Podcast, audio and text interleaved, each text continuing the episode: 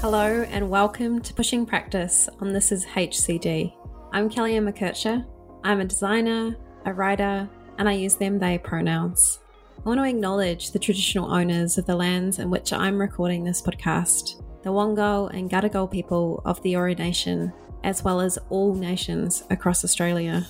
This series aims to stretch our view of human centered design through talking with practitioners who are working beyond the double diamond who are pushing practice.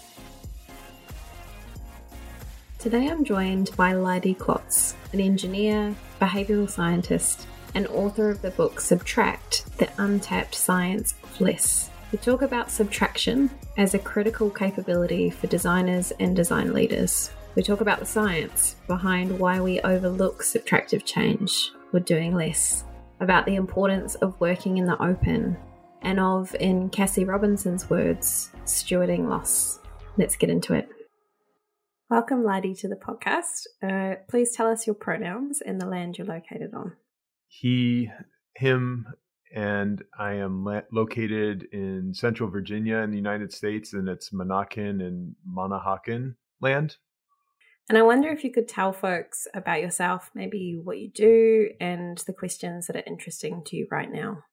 Awesome. Yeah, I'm a by title a professor at the University of Virginia here, and I teach engineering and architecture. Uh, I'm mainly interested in how we think about design. Uh, so all my research is in, or most of my research would be classified as behavioral science, uh, in, in particular, how we think about changing things from how they are to how we want them to be, which is something that's pretty fundamental, but also cuts across all the forms of design. Um, and then, you know, the book that I most recently wrote and the paper that most recently came out is looking at how we how people systematically overlook subtraction as a design option. So when we try to change something from how it is to how we want it to be, you've got we often jump right toward to okay, what can I add to make this better? Which is fine, but oftentimes we will add that thing and move on and not even consider subtracting whether subtracting may have served us as well or or served us better. So um, that's an example, and I'm interested in all these things that are kind of fundamental to how we think about designing. And I wonder if you could tell us about how you first arrived at this observation that we overlook less. Yeah, I've I've always been interested in this. I mean, I'm a designer who cares about sustainability, and you know, when you look around at the solutions, you realize that you can't just you can't just add our way out of this problem that has arisen from our from our adding largely. Uh, I would say that a real epiphany or kind of crystallizing experience for me um, was playing Legos with my son, who was he was two at the time. He's seven now, which is great because he can brag about like being the genesis of this epiphany. Uh, but so we're playing Legos when he was two, and we're building this bridge. And the problem we had was that the bridge wasn't level. And I turned around behind me to add a block to the shorter tower. And by the time I turned back around, he had subtracted a block from the longer tower. And what that did was help me kind of take this focus on less or these minimalist designs and show me that help me focus in on this act of taking away as what I was interested in.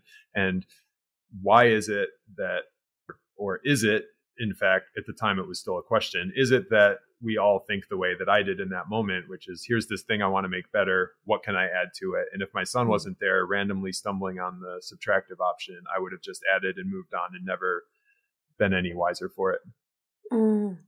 And I wonder if we could talk a bit more about this idea of subtractive change and what that means in, say, service or product or even architecture. Yeah, the problem with the Lego example is it's so vivid and it's physical. Um, but what we've uh, what we are interested in with our research and what we've found this in and what you can think about it in is not just physical things, but also situations or social situations and, and ideas, uh, really, right? And and we we tend to operate the same way across all of those realms. You know, whether it's a, a Lego bridge or whether it's a, one of the things we used in our experiments was a, tra- a ridiculous travel itinerary in Washington D.C. I mean, it was physically impossible to do all these things, and we it was a drag and drop interface, and we told people, okay, here's your travel, your day in Washington D.C. How do you how would you make it better? And people still added to it oh, predominantly. Um, very few people took something away, and so that's an example of the same behavior in a social situation. And that's a trivial trip to Washington D.C., but we can all, you know, I do. Well, I, I, won't say we can all. I'll say I myself today have noticed myself just adding more things to do as as my kind of mm-hmm. default way of of making my my day better. And so we do this in the physical situation or in the social situations, and then also in in ideas. Right? It's really hard. It's really easy to listen to a podcast, accumulate new ideas, but you know, how often do we think about okay, what are the ideas that are in my head that are no longer I no longer think are true or that I've received evidence that kind of shows those ideas aren't accurate. And all of those areas are areas where we we systematically overlook subtracting as a as a way to mm. make change. Does that make sense? Mm. It does, and it was reminding me of a, a recent service that I've been redesigning, and it would have been my natural impulse to come in and say, well, what can I add to make the experience better, and what can I add to make the operations better? And I think I'd listened to your podcast on Future Fossil, it might have been. Nice. And it sort of just really stuck in my head. And I went into the service redesign and rather asked the question of what is it we could take away, in particular from frontline staff who are already really overwhelmed, really busy. The volume is enormous. So we started thinking about what are things we could take away from the frontline task list and actually sort of outsource to different places or different ways of getting done so that when the person comes to have the service there's already a whole bunch of things that have been been done in different ways so that the kind of frontline experience is more about taking away the burden of you know huge amount of admin to yeah. be able to actually focus on the human experience yeah that's awesome i and i that's such a great example of subtracting in complex systems, but also invisible systems. And and so mm-hmm. I would, you know, toot your horn a little bit here, where to be able to subtract things in that situation, you had to understand what was going on, right? Any any mm-hmm. consultant could come in and say, okay, here's the three things you need to add. You need to know absolutely nothing about the organization to add things to it.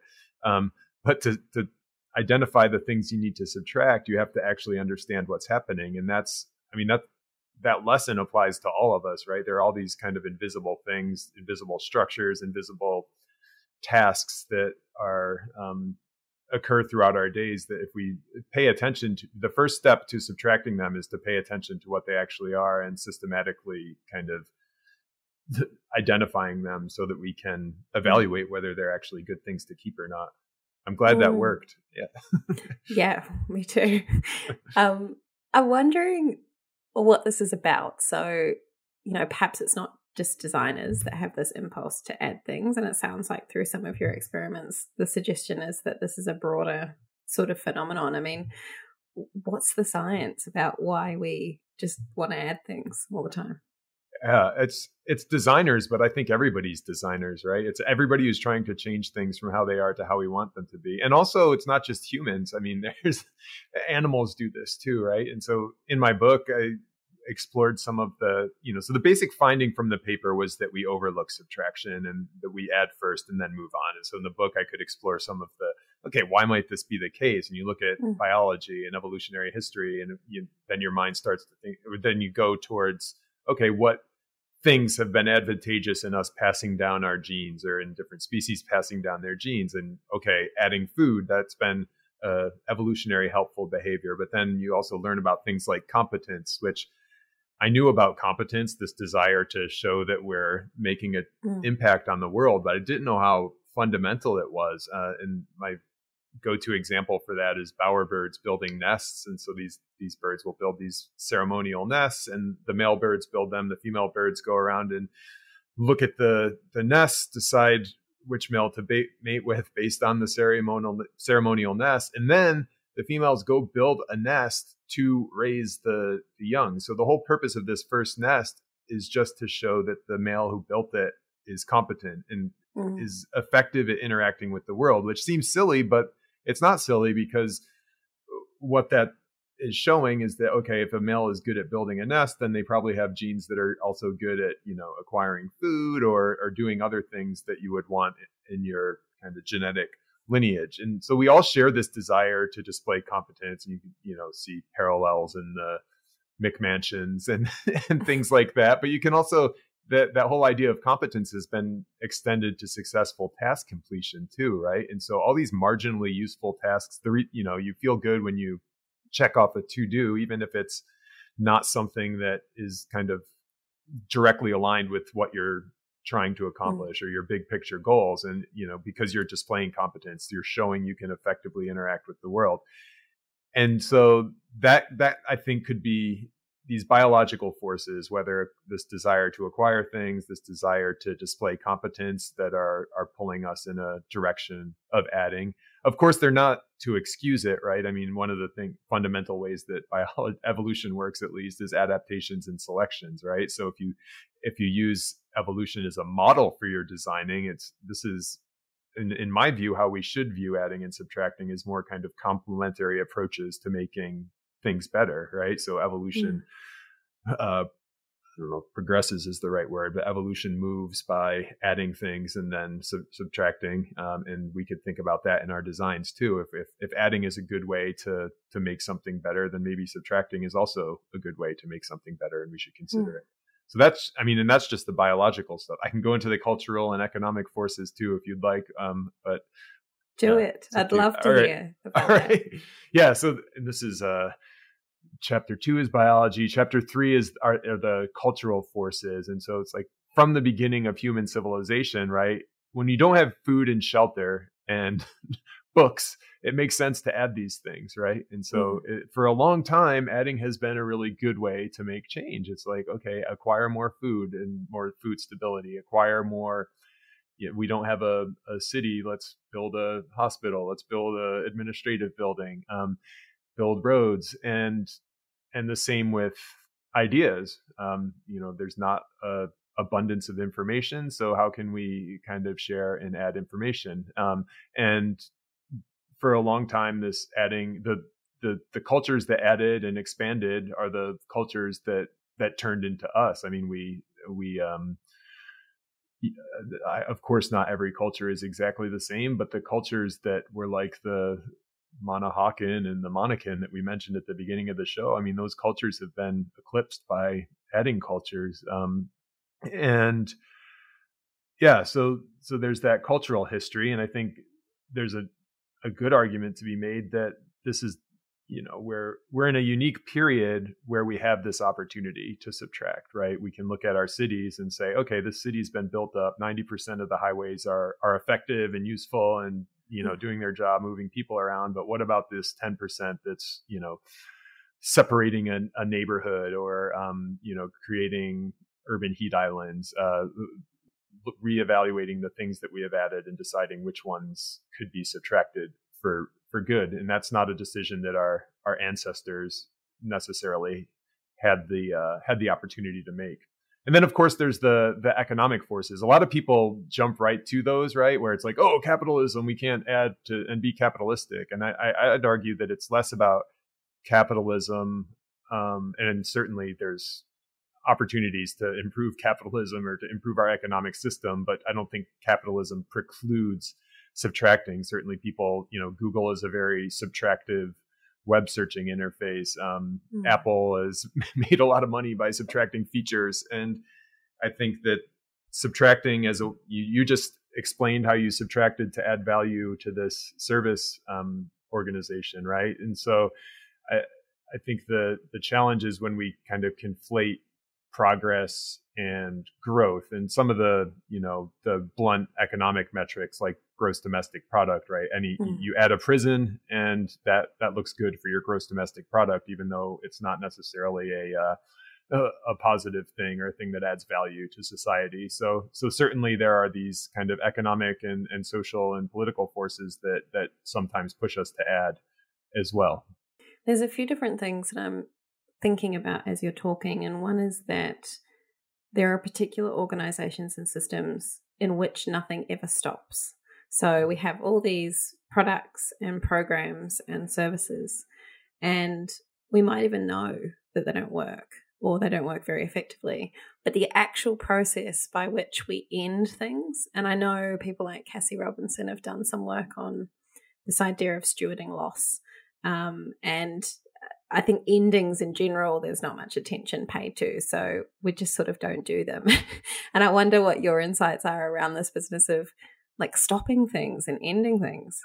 That's awesome. I, I love that suggestion. I had I'm gonna I wrote down stewarding loss so I can look it up. But um the thing I love about it is that subtracting is just really hard, right? And what our, our research shows is that it doesn't come to mind. And then when it does come to mind, it's hard to pull off, right? Because you can imagine all of these reasons why you wouldn't subtract a program. You're basically saying, why are you going to do that to the people who started the program? Or maybe you're the one who started the program and it, looks bad. Mm. And um, but if you can build in this like okay after five years this program's going away then it's it's like this is a thing that is naturally going to happen. It becomes the the default which as we've seen adding is the default. And if you can but if you can force people or kind of force this decision or force this point where something will be subtracted that would be a really good way to kind of keep this unfettered growth in check. Mm. um, that's i love that idea I wonder to what extent as well.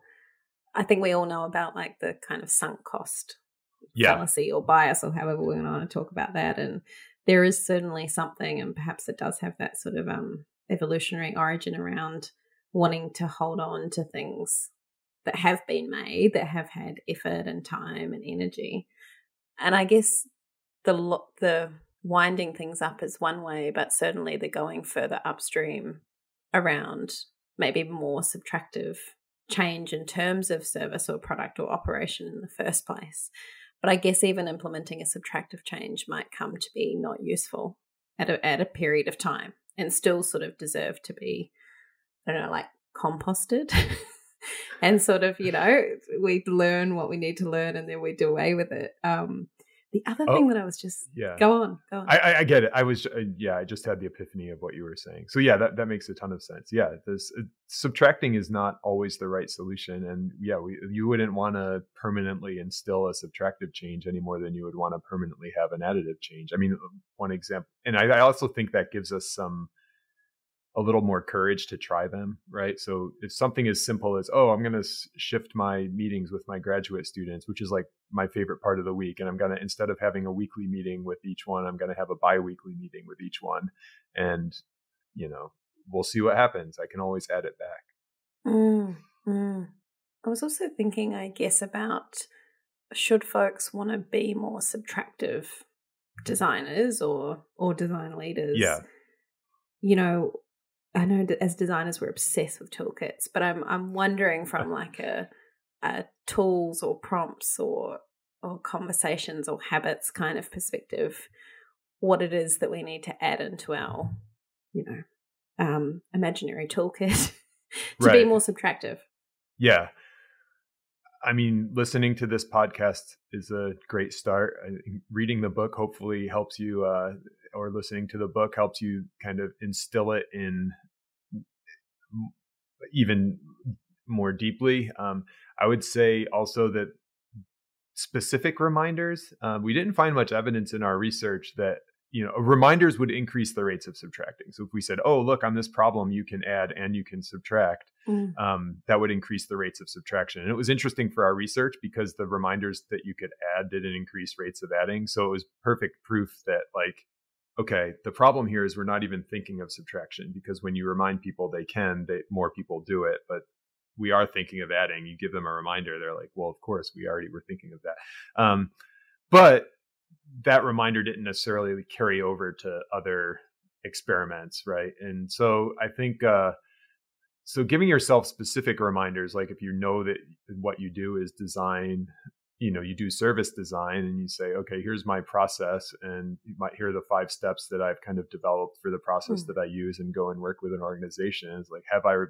reminded myself to consider taking away barriers to the change that i'm seeking um, and you know i imagine most professionals are already kind of thinking that way but use it as an illustrative example of think about the reminders and put them into the whatever your process is so that you're not uh, you so that it's not possible to then overlook this as an option in the future. Mm. Um, and so when you're actually thinking about subtraction, which you could do right after this podcast, you can say, okay, here are the five reminders I'm going to put in place in my life to to make sure that I don't overlook it anymore. And that would be one way of of uh, practically making sure that this stays in your toolbox.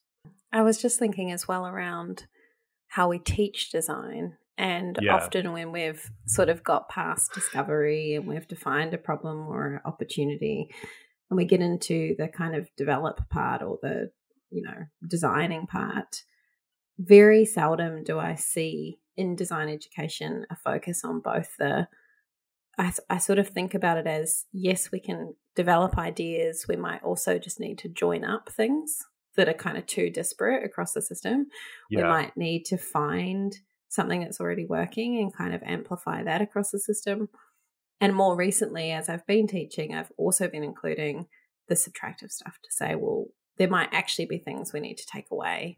Um, and that might be outcome creating equal to or more so than adding things or joining things up. And I'm curious about other design educators, what they're including and and particularly that part and whether we can sort of have more of a focus on on subtraction, not where it harms, because I think the pointy end of this that, you know, gives me a slight nervousness is when you already don't have enough, subtracting yes. isn't that desirable. So it's no, kind of maybe, you know, that's out of scope for our conversation. Yeah, and I'm but I'm glad you brought it up. Is the whole point here is subtractions that that make things better, not subtractions mm. that you know kind of streamline things for some dictator or yeah, see you know somebody who's trying to just bring the most profit out of a situation. It's not how can we subtract to make things better. Yeah, and I, I love the education question. I teach engineers and architects. Um, I'll give a writing example of how I try to do it. Uh, and so I'll I'll assign the, the 10 page paper is due like halfway through the semester right and then a five page paper kind of two weeks before the end and then the last thing is a two page paper and eh, you know i don't know if that's the perfect way to do it but it does one thing that happens right in education is the same thing as everywhere else where we kind of cram into this very end deadline and it doesn't respect the fact that subtracting actually takes more work right because to subtract mm-hmm. something mm. you you have to add have added in the first place to make a good two page paper, you have to have written the the five pages, right? And uh, and so um, so by spreading it out in that way, I think we can kind of allocate the subtracting the the time that it that it needs, um, and also show that for our students. The other way that I think that works is that you know students aren't any different than me if I'm doing a consulting design where you know I, if I give just the two page version, I'm worried that they're going to think that I was lazy or that I didn't do a good job or I didn't even think about the mm. the 10 page version. And so if you can give students this opportunity to okay, show me all your work, great. There's the 10 pages. Now show me the, the five good pages. Now show me the two best pages. Um, I think that that kind of gets us past that that competence barrier of you know that subtracting doesn't display competence um, and in this case it does display competence because you've kind of flipped around what the metrics are. It's like now the the best one is the thing that explains the most in this two pages or, or does the best job within this two pages uh, so yeah I, I love the education examples. So as you were talking i was just thinking and i might be wrong and totally on the wrong like track but like is is subtracting similar to curating or editing? So i guess when i think about the sort of practices that curators use and the practices that perhaps editors use like is this something that those types of professions are just better at and we can learn from they claim to be. Um, we wanted to. If the pandemic hadn't happened, we we had plans to go to an editing conference and study like the editors and see ah. if they were better at subtracting in other domains. Um, and cur- I hadn't thought of curators, but yeah, that's the exact same thing, right? You're um, curating in in all its forms, right? Whether it's the uh, you know curating art or whether you're curating the three products you want to show to somebody in the grocery store, um, they're, they're, you're essentially a, a, process of subtracting. One thing that's interesting there, and I think it highlights that this systematic disadvantage that subtracting has, is that subtracting is invisible. So if you think mm. about all this amazing stuff that we read every day that has been improved by editors, nobody thinks about the editor because what they did is invisible, right? They just took away words and uh, that's the same in the physical world like if you take away a highway through the middle of the city yeah people might notice at first but like 20 years later nobody says oh that's that's a beautiful spot because the highway's gone they just say that's a beautiful spot and so when we subtract it's less visible which means there are less reminders of subtracting when we're walking around in the world and i think that's one of the best theories for why we've evolved not to think of it as much, right? We, because we're, mm. we're not surrounded by reminders of subtraction in the same way that we are reminders of addition. So the this gets back to mm. one of your your tips, Ka. Uh, you know, so in addition to giving ourselves these kind of written reminders, can we make these physical reminders of subtraction? And you know, that's as far as I've gotten with that one. I don't have great examples of physical subtractions. But I do think when we subtract something, we have to do a little extra work to put in place a reminder that, hey, this better experience, this beautiful thing, mm-hmm. this better idea has been brought to you by subtraction. And then that would help people think of it more uh, for future situations. I wonder if there's like a movement there of like brought to you by subtraction. um, I was just I was just thinking about your excuse me, your story before about the teaching example. And one of the things that I've been doing for quite a few years and maybe hadn't realized what this was about is always providing to people at the end of a design project or say the end of a discovery phase a very long descriptive kind of these are all the things that we heard this is all the detail about the method um, and then a very short version. And I often send those things at the same time and sort of say, look, here's the short version. Here's the really long thing if you really want to understand all the ins and outs, all the different types of data that was collected. And maybe there's actually something kind of intuitive in there around because what I notice is people often want to know that the long thing is there. They don't read it, but it somehow sort of gives them perhaps some comfort about you know, that things have been adequately pared back. And if you really wanted to trace the origin story of that, you could, like the clues are there. Yeah. That's an amazing thing you do as a teacher. I can't, uh, I mean, the, the value in that is because it's such hard work to distill something down. and so you're spitting back to them everything they presented plus your distillation. That's a, a yeah, you have, your students are very fortunate. Um, and, but I, yeah, I think that there's some practical tips out of that too, right? Where, you know, say say you do this. I'll think of an example from my world. So when I'm presenting to engineers, you know, the convention in engineering is a PowerPoint slide with all the stuff on it to show that you know what you're doing. Um, and of course, we know that's not the best way to present information scientifically.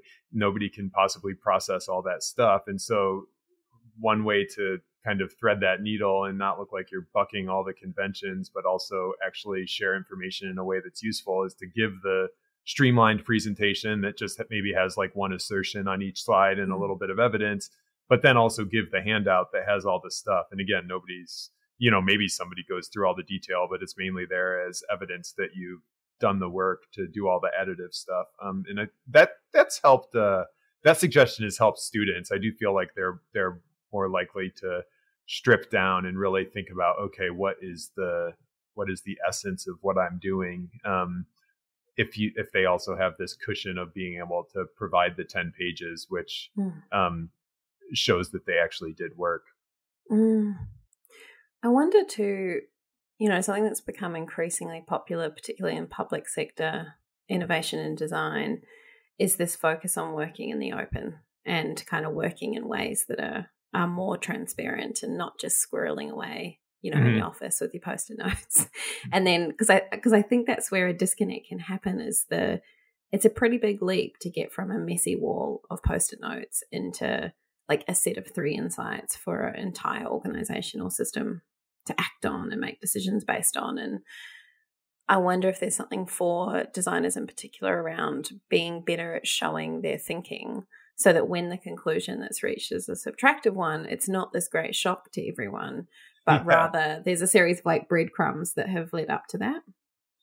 I, I, think you've solved my problem that I couldn't this this noticeability problem for subtraction, and, and when you talk about it in terms of showing the process, right? Because if yeah, if we did a better job of that, then you'd people would see the three options that you considered before you came down to the one option, and then that would the there's the the evidence of the subtracting. Um, it's the mm. same as if you you know if everybody saw the tracked changes version of your yeah. article, or they could choose to click on it if they wanted to, then they would see the benefits of of editing. Um, so I really like that one. I mean, obviously that the reason for doing that is that it has just transparency benefits that are mm. positive mm. in general, but I think it would also show the show the subtraction and make it less likely to overlook it in in future future options. Mm. I was as I was reading through the the co-authored Nature paper, um, it describes you know we have lots of sayings like less is more. Um, and in the world of design, we have John Maeda's laws of simplicity that have been around for some time. Um, and I'm sure there's hundreds and hundreds more principles and frameworks that deal with, you know, I don't know if conceptually simplicity and less are quite always the exact same thing, but, you know, those two ideas. And of course, it's easy to say that and quite hard to do that actually inside of an organization, inside of a culture that you know, prioritizes doing more and having more and, you know, these kind of signs of competency. I'm wondering more from a skill level or a capability level what it is that sort of individuals and teams need to do to be more subtractive. Like, is there things we have to unlearn, if that's such a thing? Hmm. Yeah, it's funny. Um, because as I was thinking about the you know the takeaways for the book right and uh and you immediately jump to okay here are the three new things you need to know and it's exactly like you said some of it is is what do you what do you unlearn um i think that the this is a little abstract but i still still think useful is that you know positioning these ideas as binary is a really big problem, right? When we think about adding and subtracting, and one of our tendencies is to be like, okay, if I add, then I can't subtract. Or, you know, one thing, one criticism that I'll take, that I'll get, which is completely unfounded. Some of the criticism is founded, but this is unfounded. Is that uh, you know, oh, Leidy just thinks he just wants us to subtract. He doesn't like adding. It's like, no, I, adding's great. I think if I had to choose one or the other, I would choose adding. But uh, but I'm just pointing out that we overlook this huge, huge, huge potential. And so that's a product of this binary thinking, which binary thinking is helpful in logic and reasoning, right? If you can position two things as opposites, if mm-hmm. one's true, then the other isn't true. But it's not helpful when the things aren't actually opposites. And in this case, they're they they couldn't be more similar. They're complementary approaches to to making change, right? They're, these are our two basic options for trying to make something better. Um, and so if we looked at them in that way, I think that would be a, a huge, you know, to your question about unlearning. That's a thing to unlearn is stop thinking add or subtract. It's add and subtract. These are both complementary ways to make change. I think that would be my my number one uh, thing to unlearn. Mm-hmm. I was just thinking as well about as you were describing this false binary, if there is something that's in the middle of these things, not to sort of just lay them yeah. out as an arbitrary kind of spectrum, but if there was something in the middle, I was thinking about the idea of doing a remix. And I know that's a bit 90s, like making a mixtape or like a CD or whatever. That's, but that's was, my era. That's, let's, well, stay in the 90s. Yeah, mixtape. And I was thinking about, I also don't think we remix things quite enough. So sometimes it is that, like, if I think about a service as a collection of parts, whether it's people, processes, resources, like physical materials, sometimes it is the remixing of things that also can produce a good outcome. And we might not, we might subtract some things, we might need to add something. But uh, yeah, I wonder just about the remix as a as a unexplored thing. Yeah, well. you're maybe that's the next book. That should be yeah. your book. Uh, the um, your your next your next one. Uh, but no, that's exactly right. I mean, adding and subtracting are not the only options. And I I did, remix is a catchier. I would think of it as yeah, like kind of rearranging, but remix is way catchier. So uh, there is that massive remix option, which is just like like look at how things are organized. And I agree with that. I mean, I don't think we we pay very little attention. It seems to me. Uh, to the relationships between things right? We we're very mm. focused on okay here's the here's the 10 things that are in this organization and if we keep the same 10 things it'll behave exactly the same way but that's not true at all right? If you rearrange those same exact 10 things you can get completely different outcomes. Um, so remix big big category probably also overlooked, but I don't have the scientific evidence to back it up. You can have that one. You can okay. explore the remix. You're not. All right. And, we can have another conversation in like a year or two years about remixing. About the remix. Uh, that would be like it would be four years probably between the research the, for the research but um yeah book it yeah i'm being a bit optimistic it would seem um so i'd love for you as we start to wrap up Leidy to maybe tell folks about your book like we'll obviously put it in the show notes but maybe you know the name of the book where folks can get it and and what they'll take away from it.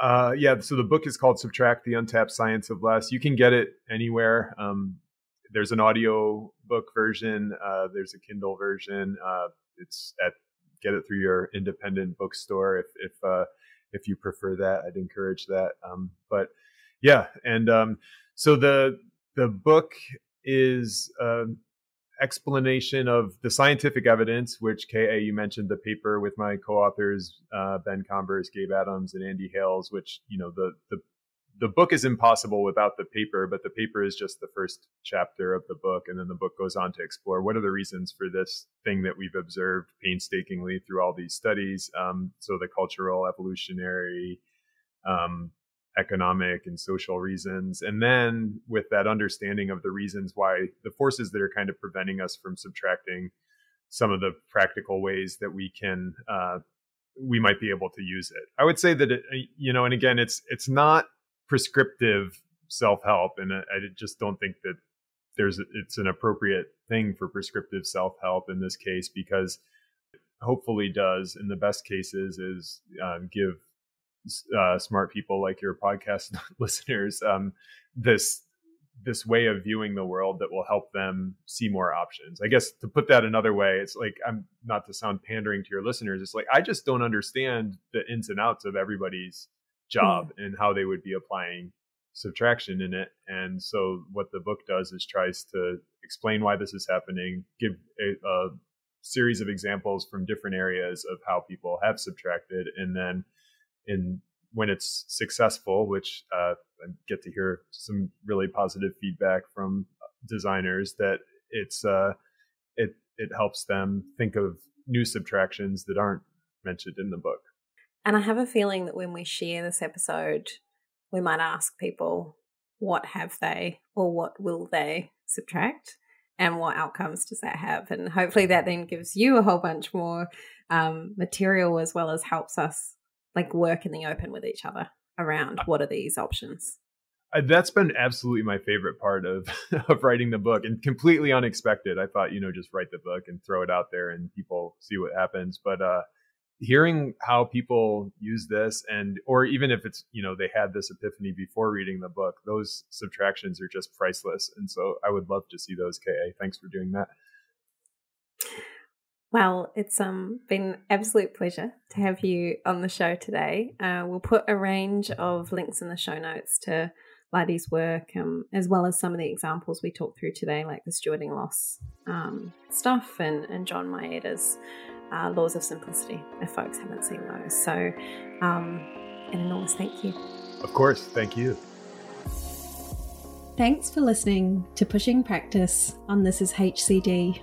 If you want to learn more about the other shows on the This Is HCD network, feel free to visit thisishcd.com.